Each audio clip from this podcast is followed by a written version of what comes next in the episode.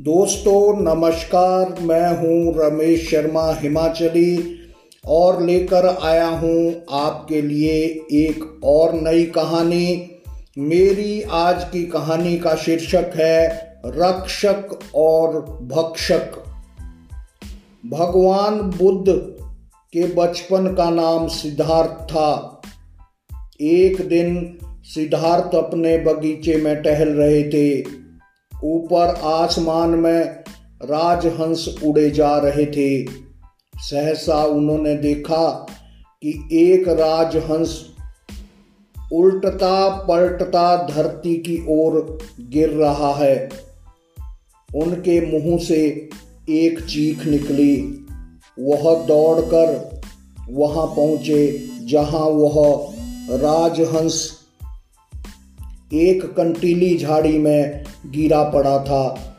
उन्होंने देखा कि राजहंस के शरीर में एक बाण चुभा हुआ है। दुख के मारे उनकी आँखों में आँसू आ गए। उन्होंने घायल राजहंस के शरीर से बाण निकाला।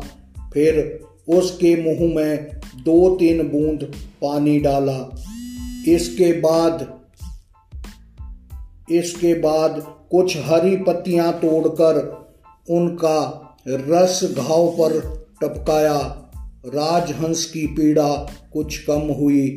उसने आँखें खोल दी। अब सिद्धार्थ को कुछ संतोष हुआ। उन्होंने उसके शरीर से निकाले गए बाण को अपनी कलाई में चुभो कर देखा। पीड़ा से वह सहर उठे। वह बुद बुदाए इस बाण ने इस बेचारे को कितनी पीड़ा पहुंचाई होगी। तभी दूसरी ओर से उनका संबंधी देवदत्त आया, बोला, यह राजहंस मुझे दो, मैंने इसे मार गिराया है। सिद्धार्थ ने दुखित होकर पूछा, तुमने तुमने घायल किया है इस बेचारे को? तुम्हें इस बेजुबान जीव पर बिल्कुल दया नहीं आई। दया वया की बातें छोड़ो, मैंने इसे मारा है। इस पर मेरा अधिकार है, देवदत्त ने कहा। सिद्धार्थ ने कहा, क्या तुम्हें मालूम नहीं कि किसी चीज़ पर उसका अधिकार होता है जो उसका रक्षक होता है? उसका अधिकार नहीं होता जो उसे पीड़ा पहुंचाता है, जो उसका भक्षक बन जाता है, जाओ, यह राजहंस मैं तुम्हें नहीं दूँगा। मैंने इसके प्राण बचाए हैं, इस पर मेरा अधिकार है।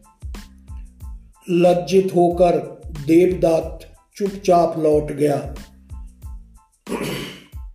दोस्तों, किसी प्राणी पर उसे जन्म देने वाले का उसे पालने पोसने वाले का, उसकी रक्षा करने वाले का अधिकार सबसे अधिक होता है। उसको नष्ट करने वाले का अधिकार उस पर नहीं होता।